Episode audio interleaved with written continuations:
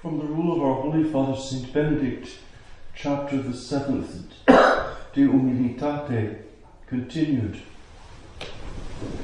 The eighth degree of humility is for a monk to do nothing except what is authorized by the common rule of the monastery or the example of his seniors. But thou, O Lord, have mercy upon us. Thanks be to God.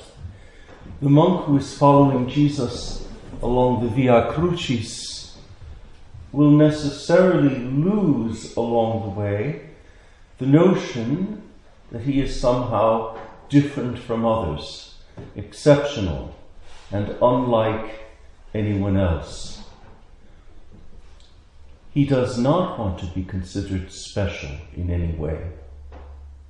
The man who, because he believes that he is not like the rest of men, Luke 18, refuses to do things as his fathers and brothers do them, when they do them, and in the way they do them, such a man is indulging a peculiar form of pride. Psychologists speak of the narcissistic personality disorder. St. Benedict sees the same narcissistic manifestations as a vice. He also prescribes the remedy do nothing except what is authorized by the common rule of the monastery or the example of his seniors. The brother who, who nourishes a secret belief in his own superiority will always find opportunities to stand out, to stand apart, to preserve that little difference that reinforces this belief. The brother who cannot give up his personal way of doing things fears that if he starts doing everything as others do, he will cease being special. And this he finds terrifying. To such a brother, the abbot must repeat St. Benedict's injunction again and again, firmly and with patience do nothing except what is authorized by the common rule of the monastery or the example of the seniors. The professed must give the example of a quiet regularity. Regularity is a harbinger of peace.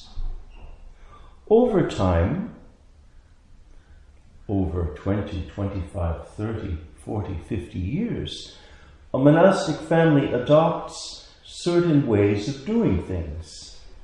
In the first 20 or 25 years of a monastery's life, while the community is still building and growing and adjusting to local circumstances, there will inevitably be changes, adaptations, corrections, and improvements.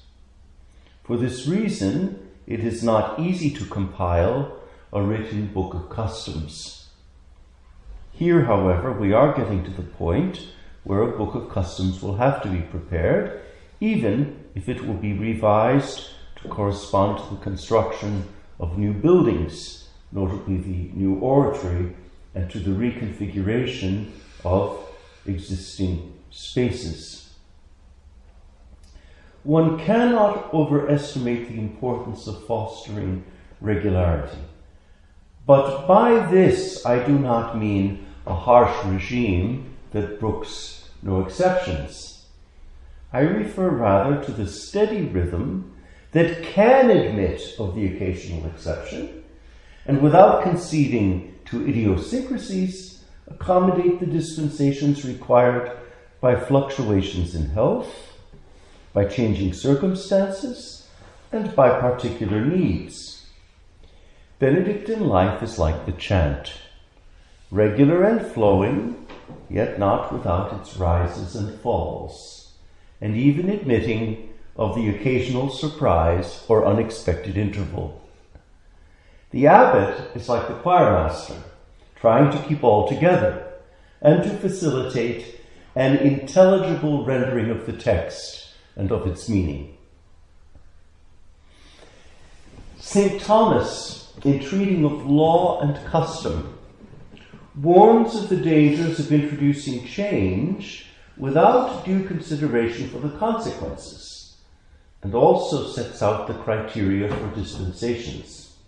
St. Thomas says, to a certain extent, the mere change of law is itself prejudicial to the common good, because custom avails much for the observance of laws, seeing that what is done contrary to general custom, even in slight matters, is looked upon as grave.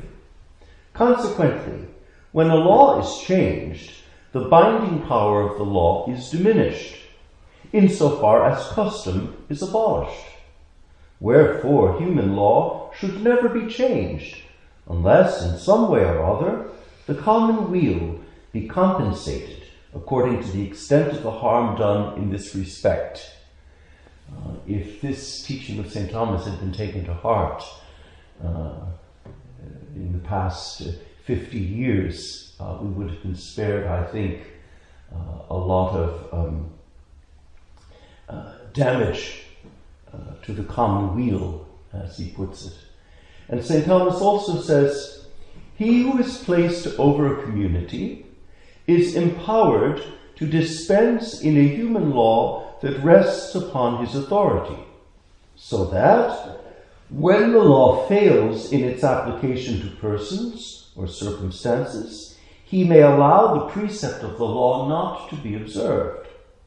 If, however, he grant this permission without any such reason, and of his mere will, he will be an unfaithful or an imprudent dispenser.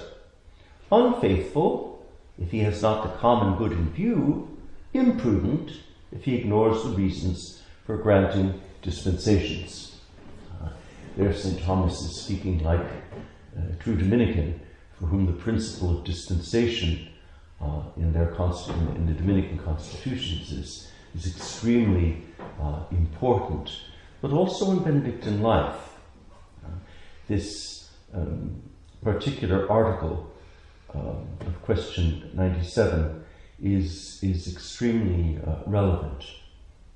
The abbot must do everything he can to establish in the monastery the peace that comes from regularity. I remember um, in one abbey, the conventual prior, before it became an abbey, um, uh, he finally had to be had to be not deposed, but uh, encouraged to present his his uh, abdication because uh, for years it went on. He would the brothers would come out of um, choir or come out of chapter or come out of the refectory and he would clap his hands and he'd call them all around and he would say, um, today Sext will be at 12.27. and the next day he'd go and say, today Sext will be at 12.32. And he kept changing the horarium for everything every day till, till until the community was in, in a point of just not knowing uh, as the French say, sur quel pied danser, what foot to dance on. It was just very, very difficult. And, and the, the seniors went to him and said, Very Reverend Father, you can't keep doing this. It's disturbing the regularity and peace of the house. The brothers never know what to expect. Um, so he, he, uh, he, he, finally, he, he, this was the only way he could function. He was always making adaptations and, and uh, uh, changes, and there were never two days alike. And finally, the community had enough. And when they had a visitation, they said, We think that as much as we love our conventual prior, needs to step aside for the sake of regularity. So, in this regard, we're doing quite well because even um, with the fluctuations uh, caused by, by sickness and by uh, construction and by all of the work that we, we have to take on, um, our life is, is regular. And, and I, I count this a great blessing. The Pax Benedictina that ought to characterize our life rests upon the balance and harmonization of regularity, moderation, adaptation to changing circumstances, allowances for infirmities, and in all things charity. So that when I order the day or make changes in the order of the day, I'm always balancing regularity, moderation, adaptation to changing circumstances, allowances for infirmities, and in all things charity. It's striking that when one studies the history of many monasteries, one discovers that the beginnings are more often than not marked by infirmities and illness. I, I think this is our Lord's way of um, allowing the community to learn uh, the virtues of humility, uh, patience, charity, compassion, and a certain suppleness with regularity. In such instances, the abbot, without departing from the preservation of regularity in the observance, will need to provide his sons with an example of humility in weakness, patience in suffering, and joyful abandonment to divine providence. And this, this applies to any brother who cannot follow the observance in every point. Uh, the perfection of the monastic life is not in a flawless observance. It is rather in humility and weakness, patience and suffering, and joyful abandonment to divine providence. The eighth degree of humility treats effectively of what Abbot Guéranger in that fine little book that he wrote for novices calls the family spirit. And I want to read it to you. Abbot Guéranger wisely says, they will never venture the least criticism of the observances under the pretext that these are more perfect elsewhere. They will remember that they have not yet committed themselves in any way. He's speaking here of novices and so are perfectly free to go wherever their fancy leads them. If it happened that some did not esteem the order, or its spirit, or its administration, they should understand straight away that they will find it impossible to develop this family spirit. It would then be a duty to withdraw, so as not to retain the externals of a life that will never gain the allegiance of their thoughts and intentions. The early days of Solesmes were marked by the cultivation of a strong family spirit. Uh, that was really one of the characteristics of early Solesmes, uh, a kind of a spirit of allegiance and loyalty and affection, uh, brotherly affection. Um, there was great simplicity. Uh, people going to the, uh, in all of the accounts that come from the the early years uh, were struck by the, the great simplicity and um, the quality of the family life.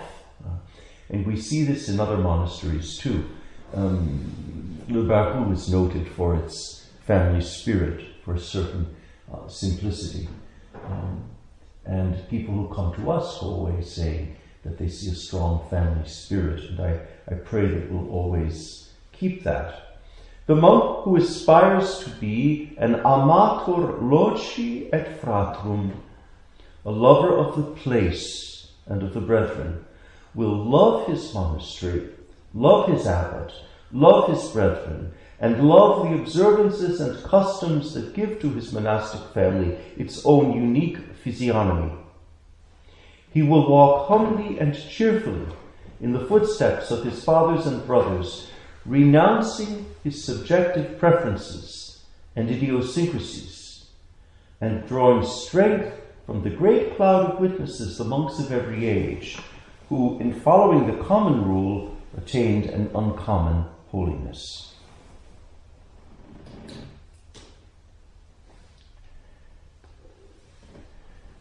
With regard to Abbot Guéranger's handbook for novices, it is obligatory reading in the first months of life in the monastery. If there are any of you who have not yet read it, it is on the reading list. Um, come to me and I will give you a copy. It's not too late to do so. It's a book to which I still return. I first read it in 1971, and I still go back to it. Uh, it's a marvelous little book. Um, the first edition uh, contained lovely little Solesnian touches that have been edited out of more recent editions. In the early days at Solesmes, uh, the recruitment was, was local. That would have been true in the 19th century. Um, the custom was for a man to enter the monastery that existed in his diocese. You didn't go too far from home. And uh, Abbot Guéranger uh, says that uh, on the day of the weekly promenade, which in his customary was always Thursday, we don't have that because of our, our Thursdays of solemn exposition. But he said that on the day of the weekly promenade, if in the course of the walk the brethren should pass in front of the house of the family of one of the brethren, they should call in for a visit. Uh, and he doesn't even exclude uh, uh, a hot drink and, and, a little visit with the family. That's a very homely touch. Uh, he assumes that when they go out for walks, they're going to pass in front of the house of someone in the community. So uh, that, that shows the humanity of Abbot, Abbot Guéranger. That's since been excised from the book, which is a great pity because it showed uh, that he, he had this, this uh, sensitivity to, um, uh, uh, to, to, to the human quality of Benedictine life. it's hardly possible today when men come from, look at you. it's unlikely that we're going to pass in front of Dom Cassian's family home anytime soon, or that of any of us, really. So, but the book is, is well worth studying.